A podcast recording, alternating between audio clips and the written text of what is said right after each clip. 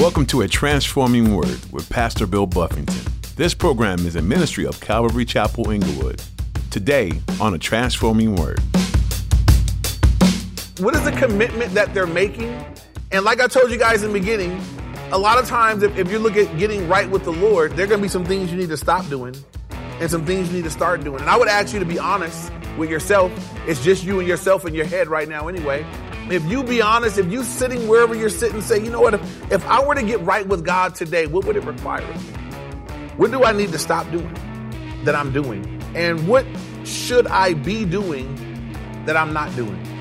A self proclaimed Christian whose life looks no different than before Christ is likely not a true follower of Christ. That may sound like a strong judgment, but this truth is stressed in multiple places throughout Scripture. As Pastor Bill will point out in today's message, when Christ comes into your life and saves you from sin, He's not just saving you from its eternal consequences, He's saving you from its oppression right here and now. Your gratitude should motivate you to put those old selfish ways to death. Now, here's Pastor Bill in the book of Nehemiah, chapter 10, as he begins his message, The New Commitment. Nehemiah chapter 10, verse 1. It says, Now those who placed their seal on the document were, and the first name on the list is Nehemiah the governor, the son of Hacaliah. And I'm going to stop right there. The first group, we're going to get three groups of names. I'm going to do you all a wonderful favor tonight, and I'm not going to butcher these names for you. I'm going to give you the significance of each of the groups. And the first thing I want to point out, though, as Nehemiah is the leader, He's the guy God has raised up. He's the guy that's led the way in the building of the wall of getting things back in order. And so the first guy listed is Nehemiah. And I would say to those that are listening to me tonight that are in a position of leadership, spiritual leadership in particular, um, we want to lead by example. We want to go first. I was speaking to someone recently and we were talking about the ministry of Jesus and something that marked me years ago. Um, in Luke's gospel, Jesus said, um, as he was laying out the, the model for ministry, it says this phrase, all that Jesus began both to do and to teach. And we see that the model for Jesus was he did it and then he taught it. And it's interesting, if you go listen to the teachings of Jesus where he's commanding disciples to do, you can also go find scripture where he did what he's telling us to do. You can't find anything where he says do that he didn't do. He tells us, die to yourself, take up your cross, follow me. He did that. He did more than that. He took up an actual cross and actually died for you and for me. Bless his name. And so it's a good model for those that are in leadership. You're a parent, you got to do before you teach.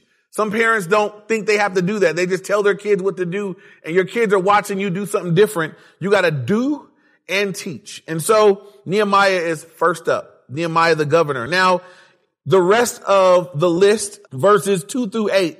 And I'm not going to do all those names. If you would like to for fun later on, you can get a spell check and go listen to someone read them for you yourself. But uh, go down to verse eight. It says that whole list from two to eight are the priests.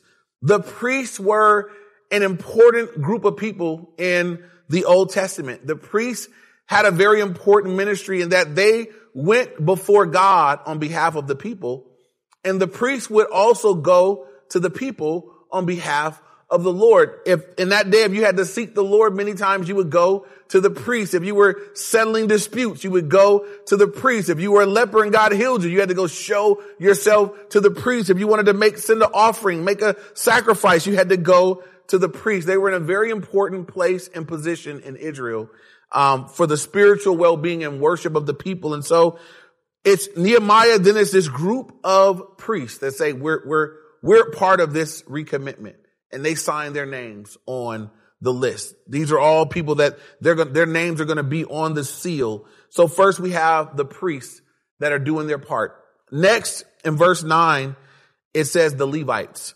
And verses 9 through 13 list uh, a group of Levites. Again, I will not read those names to you. You're welcome to do so on your own later, but the Levites had an important role. While the priests were concerned with the spiritual functions within the temple and the worship of the Lord, the Levites were concerned with the more the, the, the practical task, The Levites would keep the implements and the instruments used for sacrifice clean and available and ready for use for the Lord. And so the Levites had more of a practical place of service. The priests had more of a spiritual place of service. They were both necessary for the work of the Lord to go forth, not unlike today within the church of God. There are different roles, different gifts, different abilities, different things, and they're all necessary for the work to go forth. There's those that look after the, the that concern themselves with the care, the physical care of a building so that people can gather and worship. There are those that are taking care of the financial aspect of it. There are those that are looking after the children. There are those that are ministering the word. There are those that are bringing forth the worship and the music. And so in the same way that they had the different groups here in order that God might be worshiped according to the Old Testament, the Old Covenant, in the New Testament, New Covenant, we have much the same where they're different gifts, different people, but we're all, we're all necessary. Uh, so it's all, it's necessary that we all work together, that God would be glorified, that the work of God would go forth. The third group, starting in verse 14, and it goes all the way to verse 27. It's the longest group is the leaders. These are the leaders of the people. If you guys remember when um, they were broken into groups when the, the law was read and there were leaders that were going through and getting the people in the groups and helping them to understand what was being shared with them. These are the leaders of the people. Um, if I took this whole group of the priests, the Levites and the leaders, it's 84 people in all. And this is what's significant. They were all united. They were all together. They were all willing to sign their name. They were saying, we all want to get right with the Lord. We all acknowledge that we've been in sin. We have not done things God's way, but we are all collectively turning to the Lord. And I want you to know that that's always a big deal to God. The Bible says that all heaven rejoices when just one sinner repents. But what, what about when a whole nation, what about when 84 leaders decide, man, we got to get back to the, to the word of God. We got to get back to doing things God's way. Um, I mean, these are the leaders, and so they're going to influence the people that they're leading. Um, this is what God wants. I, I, I'm looking at the things that are going on in our world today, and what to God that leaders would just rise up and say, "Man, we got to get, we got to make this thing about what it's supposed to be about once again." We got to get back to the word of God. We have to get back to the place where the gathering is about the person of Jesus Christ and people coming to know him, that that becomes the main thing once again. Well, that's what happened here in Israel and it, brought about a revival for at this period in time. For this moment, um, the people are turned back to the Lord and things are going to be moving in the way that God wants for a little while, unfortunately. So now in verse 28, we really start there and we'll look at the term. What is the, what is the commitment that they're making? And like I told you guys in the beginning, a lot of times if, if you look at getting right with the Lord, there are going to be some things you need to stop doing and some things you need to start doing. And I would ask you to be honest with yourself. It's just you and yourself in your head right now anyway. Um, if you be honest, if you sitting wherever you're sitting, say, you know what, if, if I were to get right with God today, what would it require of me? What do I need to stop doing that I'm doing? And what should I be doing that I'm not doing? How do I get this right? Now, obviously, there's nothing we do. We, we're graced as new covenant believers is we come under the, the blood of Christ, right? We, the, the, the Lord is, Jesus has died on the cross for us and shed his blood and the shedding of his blood cleanses us of all of our sins. And that's how we're made right with God. The strength of the commitment, the strength of our relationship with God is not what we do. It's what he did. We know that. But if I'm going to be right with the Lord, there are things I should do and things I should not be doing. If I'm going to be restored to right standing with the Lord, there's some things I should not do and some things I should do. So for you, what would that be?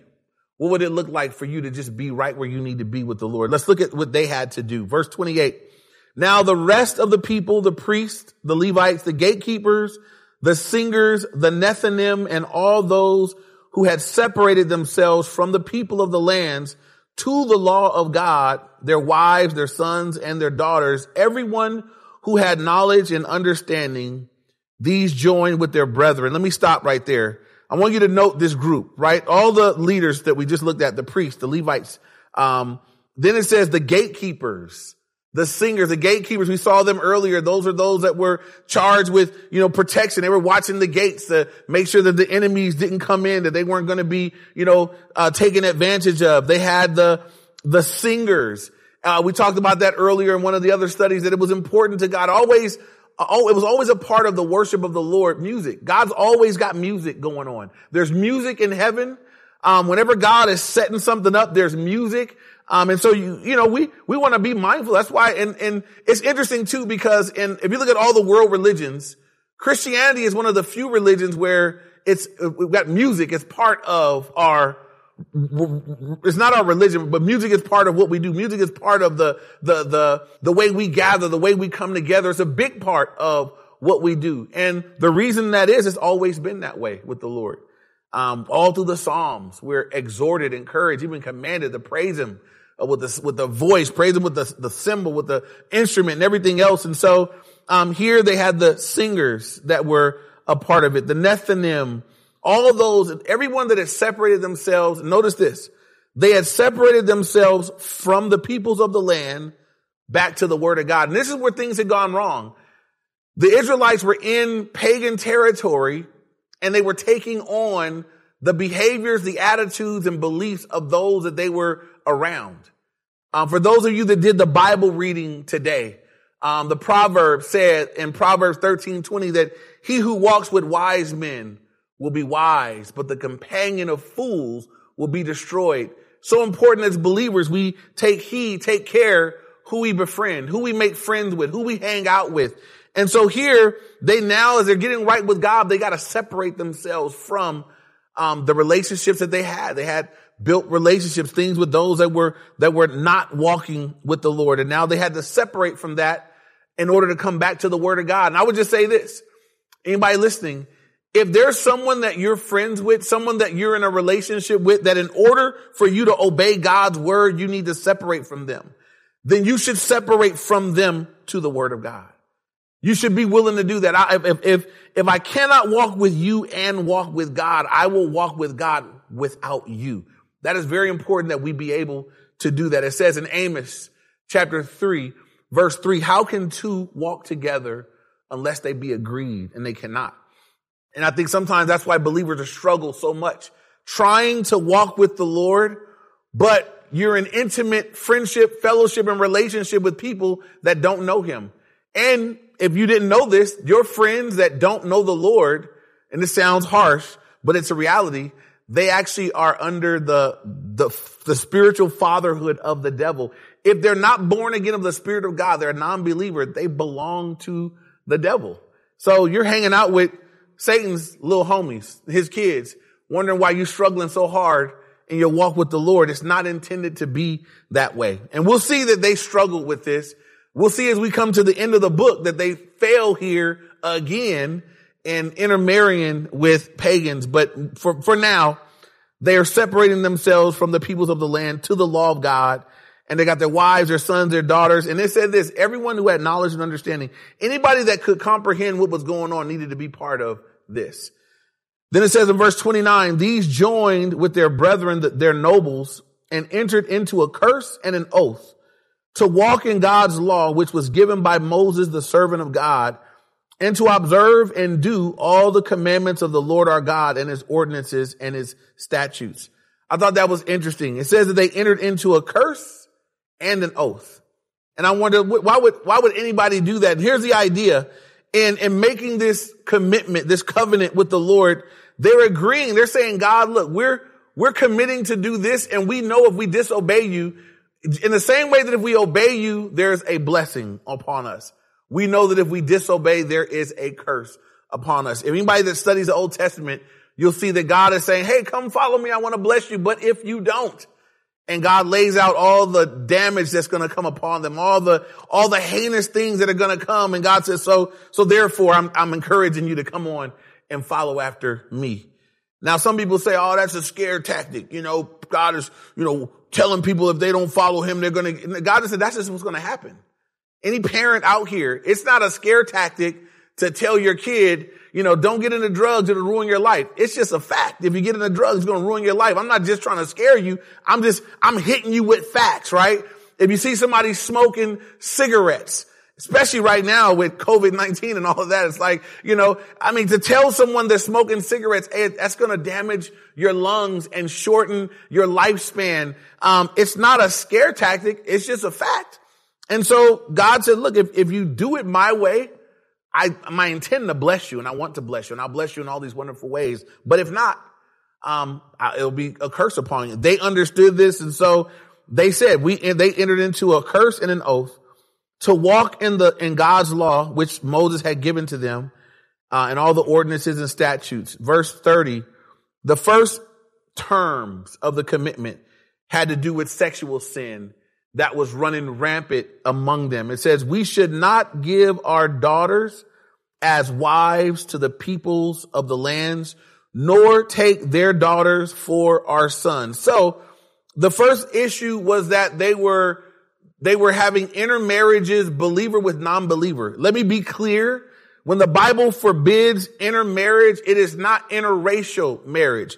God is okay with black and white folk marrying. If you're, you could be whatever and whatever. You could mix and match any of the wonderful nations, tribes, tongues, and people, African and Asian, black and Hispanic. You can hook it, you can mix it all up. God just says believer and believer. So doesn't matter what flavor you like, what color you like, believer and believer is what it has to be. And so they were getting into trouble because you had the Israelites who as parents, the parents were in charge of who their children married. If we were to give this message to our culture, we would be telling our kids, uh, that you need to be careful who you marry. But in this day, the, the word was to the parents. Don't give your children in marriage to unbelievers, essentially.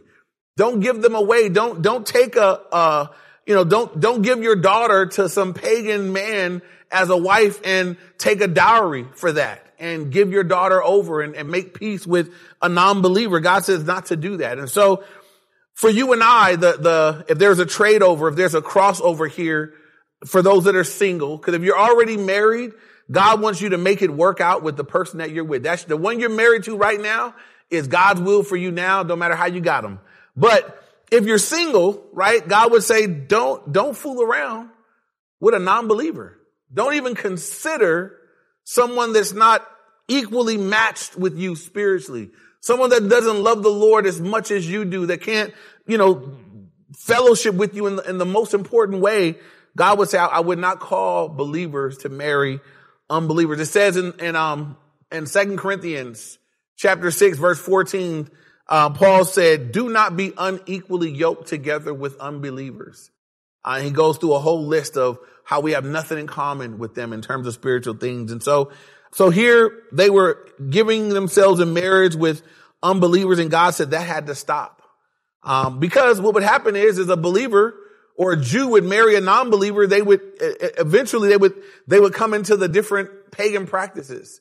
Uh, and, and they would fall away from the Lord and they would bring the wrath of God upon the nation of Israel because now his kids who married a non-believer is over there worshiping at the other temple or practicing some belief that disagrees with who they are in God. And so as, as they were coming back and making this new commitment to the Lord, the first thing was that we would no longer give our children in marriage to, to the people of the land, to non-believers essentially. Then it says in verse 31, if the peoples of the land brought wares or any grain to sell on the Sabbath day, we would not buy it from them on the Sabbath or on a holy day, and we would forego the seventh year's produce and exacting of every debt. The second issue that they deal with is dealing with the Sabbath day and the sabbatical year. So Israel in their covenant relationship with the Lord, they were to observe Sabbath rest because the Lord worked six days in creation and rested on the seventh. He said for his people, I want you to, six days you work, but on the seventh day, I want it to be holy to the Lord, a day of Sabbath. I want you to rest. I don't want there to be any work. You can't buy or sell or work. And the, the temptation was always this.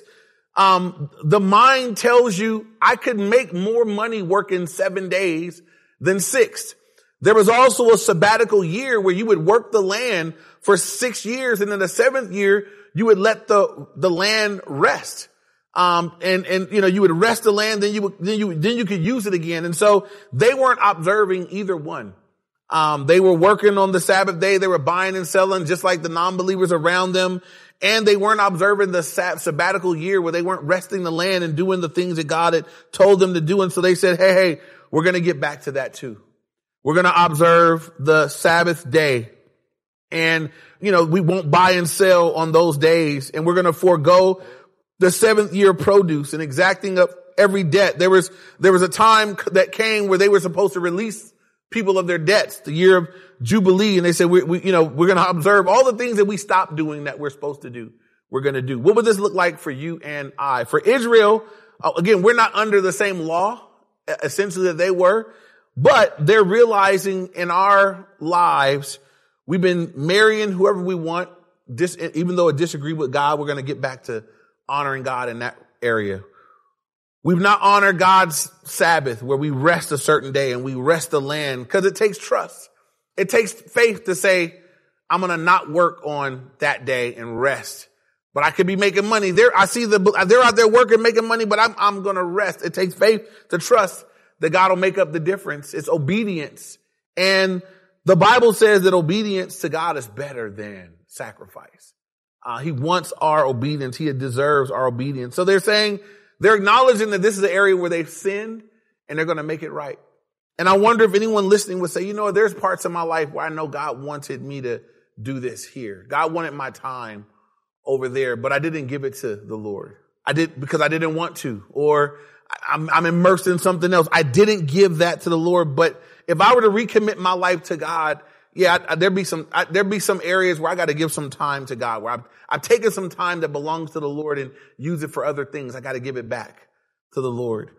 There have definitely been times in my life where I recognize I was taking time that belonged to the Lord and giving it to other things. And, and I've had that, I've been hit with that conviction at, at different junctures of my walk with the Lord and I have to repent and I have to give that back. Um, I've shared many times a story with you guys where I was, you know, getting all into my fish tanks and I had my saltwater reef fish tank and I, I had a book about all the reef creatures and I was reading that book and, and, and, and the time that I would normally spend, you know, on, in the bathroom isolating because I had little kids and that's where I would go read my Bible, whatever. I, I had this time taken my, my, my sea creature book and my wife just kind of cracked the door open and slid my Bible onto the table and she could have put 10 knives through me. It was like, ah, and I, and I ended up selling my fish tank on Craigslist back then. And, and I've never had a fish tank since then. So, cause I'm guilty of when I get into stuff, I get into it a whole lot. And so there have been times where God's like, Hey man, pull that, give me, give me back my time, bro. Bring that back. And maybe you're listening and you would say, you know what? I, I got to take some of that time and give that back to the Lord. That's what they had done here. God said, I gave you, and I gave you seven days. You give me one. You know, I'm not taking all of it. I mean, you got six days to do your thing and then give me that day for them, the day of Sabbath. Give me that rest day and give me that rest year for the land. And so, um, so they were committing to make things right in these areas, to get these things back in order. Now, the rest of what they're going to be dealing with all deal with aspects of their worship to the Lord that were out of sync. Verse 32 and 33, it says, also we were, we made ordinances for ourselves to exact from ourselves yearly one third of a shekel for the service of the house of our God, for the showbread, for the regular grain offerings, for the regular burnt offerings uh, of the Sabbaths, the new moons, and the and the set feast, for the holy things, for the sin offerings, to make atonement for Israel and for all the work of the house of God. And so what they had not been doing, they had not been giving. And this is a, a touchy subject then, and it's a touchy subject now.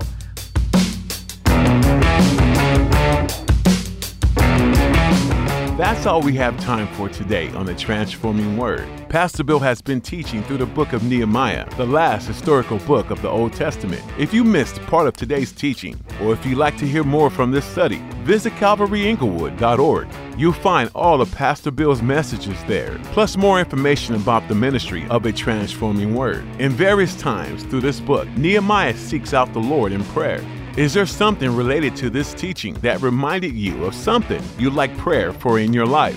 If so, let us know. Give us a call or send a text to 310 245 4811. That's 310 245 4811. If you prefer a different way of reaching us, you can fill out the contact form on our website. Again, that's calvaryinglewood.org. If you're not already connected with a local church family, we'd like to invite you to join us this weekend at Calvary Chapel Inglewood. You can find all the information you need at our website, including service times directions, and information about the church. You can even find links to stream our services or watch previous messages online. That website again is calvaryinglewood.org.